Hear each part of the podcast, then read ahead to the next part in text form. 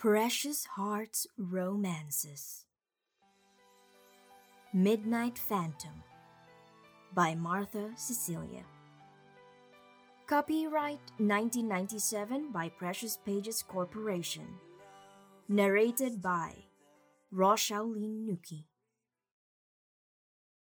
Chapter 4 Maaga pa kinabukasan ay nasa Fairview na si Nadia upang sunduin ang kaibigang si Karen. Tatlong busina ang pinakawalan niya bago lumabas ang kaibigan. Surprise! Surprise! Nakatawang binuksan niya ang windshield. Wow! Bulalas ni Karen. Buong paghangang hinagod ng tingin ang kotse. Latest model, ha? Yumuko at sinilip ang loob. At loaded! Finally ay nahikayat mo ang mommy mo ha. I was hoping against hope na tuparin niya ang pangakong binitawan ni daddy noon na ibibili ako ng kotse sa graduation basta mapanatili ko ang honors. Nakangising sagot niya. And you've got it a week bago ang graduation natin, chika. Parang gusto kong mainggit. Nasa mga mata nito ang paghangang muling hinagod ang sasakyan. Ask your brother. Surely sa dami ng trabaho ng kuya mo, can afford kang bilhan ng isang kotse. Lalo at kaisa-isa kang kapatid. Lumabi si Karen. Pagkatapos ay umiling. Duda ako ron. Kung overprotective ang stepmom mo, ten times over ang kuya ko. Alam mo namang siya na halos ang nagpalaki sa akin mula nang mamatay ang mga magulang namin. Nagkibit ito ng mga balikat. Anyway, halika muna sa loob. Bumaba si Nadia ng kotse at sumunod sa kaibigan.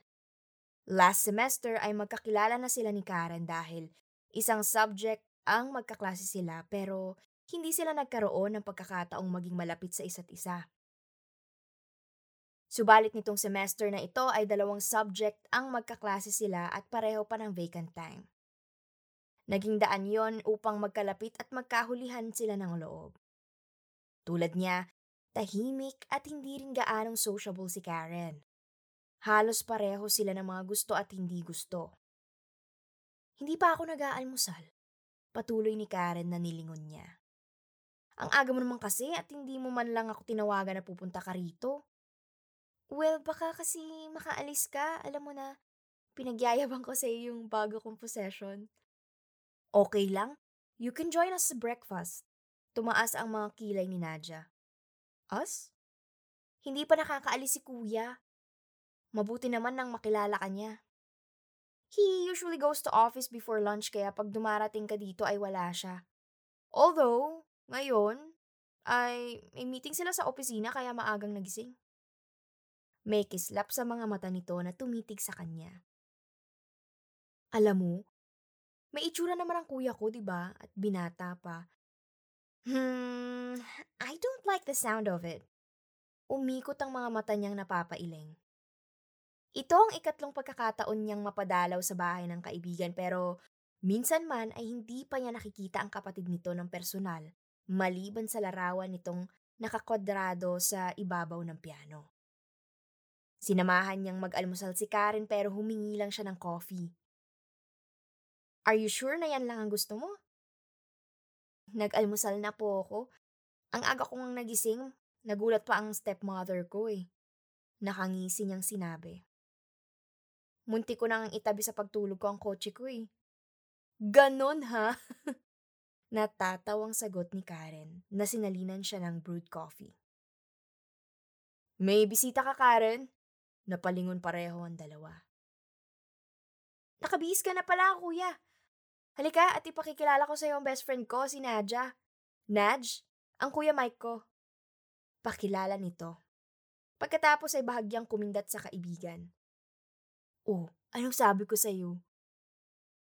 How are you, Nadja? Bati ni Mike na iniabot ang kamay na tinanggap naman ng dalagang napigil ang pagpukol ng matalim na tingin sa kaibigan. Pumwesto si Mike sa kabisera at nagsali ng sariling kape sa tasa. How long have you been friends? Kay Nadia nito ipinukol ang tanong. Hindi maiwasang hindi humanga sa magandang dalaga. Ito lang sem na to, sagot ng dalaga. Kung hindi siya nagkakamali ay nasa early 30s ang kapatid ni Karen. Magandang lalaki at typical na executive at hindi nakakailang ang personalidad. Oh well, mabuti naman at may naging kaibigan agad si Karen. Medyo mahiyain ang kapatid kong to, Nadja. Marahil dahil nang magkolehiyo siya ay ilang eskwelahan din ang palipat-lipat niyang pinasukan. Hindi siya nagkaroon ng permanenteng mga kaibigan. Paano naman hindi mangyayari yun, kuya? Eh, nitong nakalipas na mga taon ay palipat-lipat ka ng assignment. Ani Karen na umabot ng toasted bread. Nabanggit ngang minsan sa akin ni Karen na palagi mo siyang isinasama pag na-assign ka sa ibang lugar. Ganun nga, hindi ko naman kasi siya maaaring iwan mag-isa. Mahirap talaga ang trabaho ko. Anim na buwan sa ganon at ganitong lugar. Minsan naman ay sandali lang pero pag ganon ay pinatatapos ko na ang semester kay Nadja bago kami umuwi rito. At kung linggo lang naman ang itatagal ko sa isang lugar ay hindi na kailangang isama ko pa si Karen. Casual na sagot ni Mike. Nabanggit ko ba sa iyong sa radyo nagtatrabaho ang kuya, Nudge? Si Karen. Umiling si Nadja. No, you didn't. Anong radio? Bago pa umabot kay Karen ang warning look ni Mike, ay nakasagot na ang kapatid. RKFM.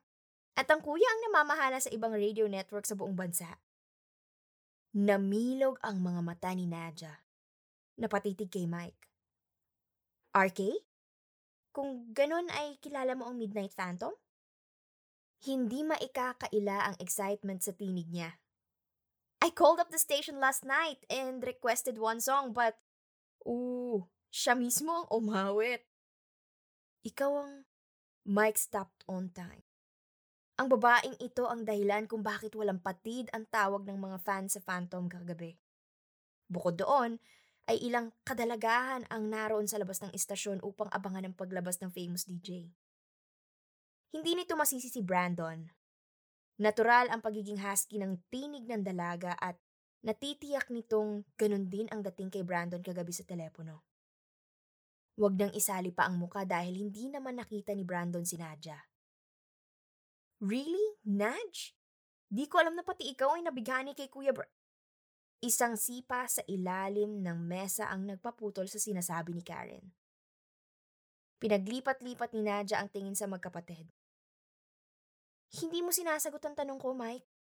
Kilala mo ba ang Midnight Phantom? Tumikhim si Mike. Mm, well, yes. How does he look like? Bakit Midnight Phantom ang ginagamit niya? Kamukha ba siya ng character ng Phantom of the Opera? Patuloy ni Nadia na natawang bigla sa sinasabi. Of course not. Mabilis na agap ni Karen. Sa pagkakatanda ko ay gwapo ang Kuya Brandon.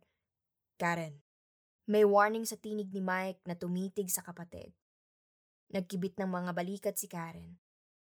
Brandon? Is that his name? Lalong tumindi ang excitement ni Nadia. Mari ko ba siyang makilala, Karen? How old is he? I'm very sorry to disappoint you, Nadja. But Brandon is a very private person. Wala akong natatandaang nagpahintulot siyang makilala ng mga adoring listener. You can introduce Nadja, Kuya Mike, as a friend. Ibitahin mo ang Kuya Brand dito. Matagal na rin namang hindi siya nagpupunta, di ba? Karen, please. Sa pagkakataong iyon ay itinikom ni Karen ang bibig. Kilala niya ang tonong yon ng kapatid. Sinulyapan ni Mike si Nadja. Gustuhin ko mang ipakilala ka sa Midnight Phantom ay hindi maaari, Nadja. Hindi ko gustong mawala ng trabaho. Mahigpit niyang pinangangalagaan ang privacy and he owns the radio network na pinagtatrabahuan ko. May finality sa tinig ni Mike na nagpunas ng napkin sa bibig. Binigyan ng huling warning look ang kapatid bago tumayo. Mauna na ako sa inyo at baka mahuli ako sa trabaho. Nice meeting you, Nadja. Hayaan mo at uh, makakarating kay Brandon na nagkita tayo. Hindi nito gustong bigyan ng pag-asa ang dalaga pero kailangan nitong sabihin yon dahil sa nakita niyang tila binuhusan ng malamig na tubig ang excitement sa mukha ni Nadja. Binalingan ni Mike ang kapatid. Karen? Isang buntong hininga ang pinakawalan ni Karen bago tumango. Hindi ko alam na pati ikaw ay nakikinig kay Kuya Brandon. Ani Karen nang makalabas ng pinto si Mike.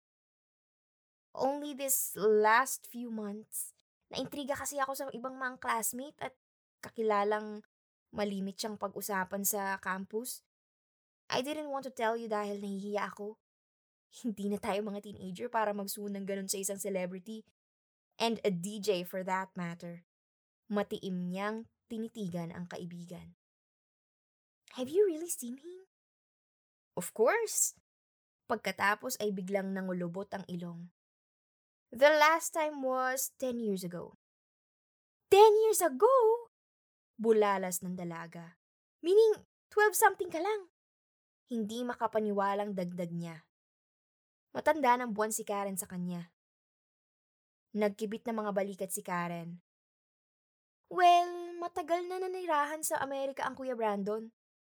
Isang taon pa lang siyang mahigit dito sa Pilipinas, kaya nga ang kuya halos ang namahala sa negosyong ito ng pamilya nila. At hindi mo pa siya uli nakikita mula nun? Tumango si Karen. Walang chance. Isa pa. Para na rin naman lagi kong nakikita ang Kuya Brandon dahil pagdating ng Kuya Mike, sinasabi sa akin ang nangyayari sa opisina. Kung hindi rin lang confidential ay nagkukwento ang kuya. Tumayo ito at dinalang isa-isa sa counter ang mga pinagkainan. May... May photograph ka ng... ng Brandon na to? Sa album, but that was 10 years ago, Naj. He is 10 years older now. Hindi bali na. Giit ng dalaga. Gusto kong makita. Are you sure na hindi mo gustong sa kuya ko magka-crush? Come on, Karen, don't matchmake. Natatawa niyang sinabi. Nagkibit na mga balikat si Karen. At least, kung magiging hipag kita ay magkakasundo tayo. Kung sa bagay, ang laki ng agwat ng edad niyo ni kuya. More than 10 years. Sinulya pa nito ang relo sa dingding. Sige, maaga pa naman. Tara sa study ni kuya. Isang lumang album ang kinuha ni Karen at ibinigay kay Nadia. Lahat ng mga nakalagay riyan was taken during college days nila ni Kuya Mike sa Ateneo. Uh, pero sa ibang bansa na nagtapos si Kuya Brandon. That's him. Itinuro nito ang isang larawan ni Brandon na kasama si Mike. Parehong may hawak na gitara. Oh, mahinang bulalas ni Nadia.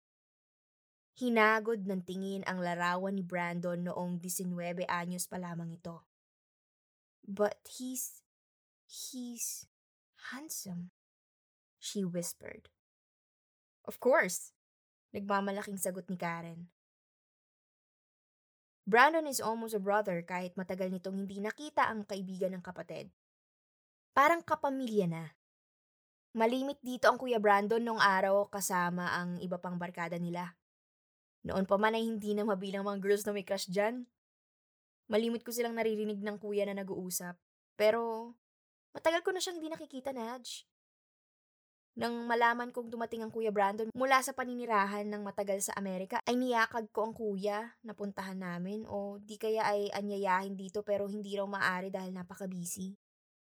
Nagkibit ng mga balikat si Karen. I know something's wrong dahil Parang magkapatid na ang dalawa at nakapagtatakang hindi man lang nagpupunta rito si Kuya Brandon. Hindi ko nga lang alam kung ano. Tumaas ang muka ng dalaga. Gusto ko siyang makita, Karen. In person. Yan ang imposible dahil hindi gusto ng Kuya Mike na magpunta ako ng istasyon. Mahigpit niyang bilin yun. Let's try, Karen. Pilit niya. Anong malay mo baka pag naroon ka na'y papasukin ka ni Mike? Isang buntong hininga ang pinakawalan ni Karen. Wala akong natatanda ang sinuway ko si Kuya Mike. Nudge. Isa pa, paano tayo pupunta ron ng gabi? Kahit pa may sasakyan ka, alas 9 na dumarating ang Kuya Brandon dahil 10.30 ang air ng program niya, di ba? Tumango nang wala sa loob si Nadia. At si Kuya Mike ay tumatawag dito sa bahay para tiyakin kung nandito na ako. At ikaw, papayagan ka ba ng mami mo na umalis ng 9 o'clock? Marahang umiling si Nadia. No, I don't think so. Usal niya. Papayagan siya bakit hindi pero depende sa kung saan siya pupunta.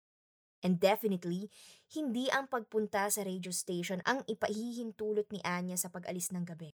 Don't despair, ani Karen, nang makita ang panlulumo sa mukha niya. Makakahanap din tayo ng paraan para makilala mo ang Kuya Brandon. Halika na at baka malate tayo sa rehearsal. Sa maghapong yun ay ang Midnight Phantom ang laman ng isip ni Nadia. Halos hilahin niya ang mga oras para sumapit ang oras ng airtime ng programa nito sa radio. Hello, lovers. This is your Midnight Phantom. Please stay with me until 12 midnight as I play your music and love song. Ang malalim at buong-buong tinig ay pumailan lang sa Eric kasabay ng isang marahang musika sa background. Sexy and seductive enough to make every good girl go bad. Please call in your request and to start our night with, here's a piano classic, the theme from Eddie Duchine's story, To Love Again. Pumailan lang sa ere ang magandang musika. Si Nadia ay hindi malaman ang gagawin. Damputin, ibaba ang telepono. Sunod-sunod ang kaba ng dibdib. Nakapangalahati na ang tugtugin ng muling damputin ang telepono. Idinaya lang numero ng istasyon. Busy. Sinubukan niya uli at mientras busy ay nawawala ang kaba niya. Ang naroon ay determinasyong marinig ang tinig ng DJ. Makalipas ang kulang isang minuto ay nagring ang kabilang linya. Isang buntong hininga ang pinakawalan ni Nadia. Midnight Phantom, good evening. He- hello? Nagsalubong ang mga kilay ni Brandon. Hindi nito maintindihan kung bakit parang biglang may humalukay sa sikmura. Sa likod ng isip, ay may gahiblang inaasahan sa kapirasong bungad na yon. Yes. Hello. What is your name at ano ang gusto mong i-request? Encouraged nito. Was this the same voice as last night? Tumikim si Nadja. Yes, may gusto akong i-request pero hindi isang awitin. Isang marahang tawa ang pinakawala ni Brandon.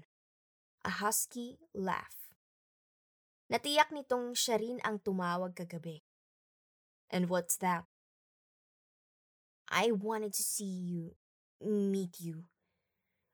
Lakas loob na sinabi ni Nadia.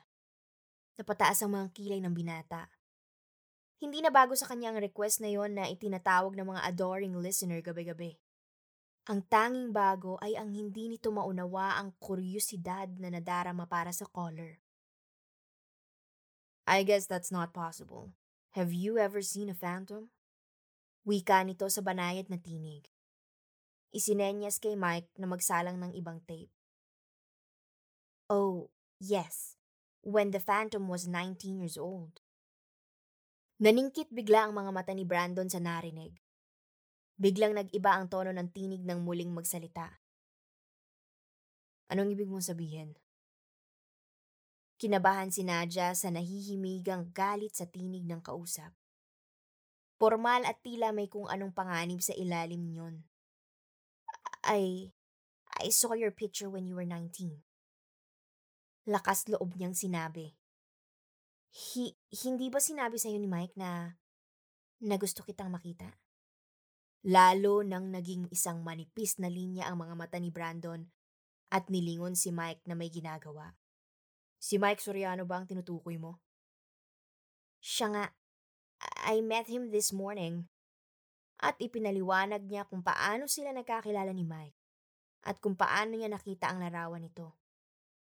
Isang matalim na buntong hininga ang pinakawala ni Brandon.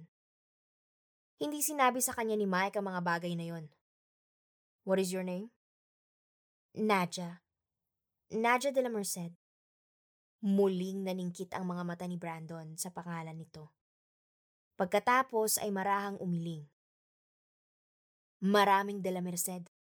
Nagkataon lamang na ganon din ang apelyido ng babaeng to.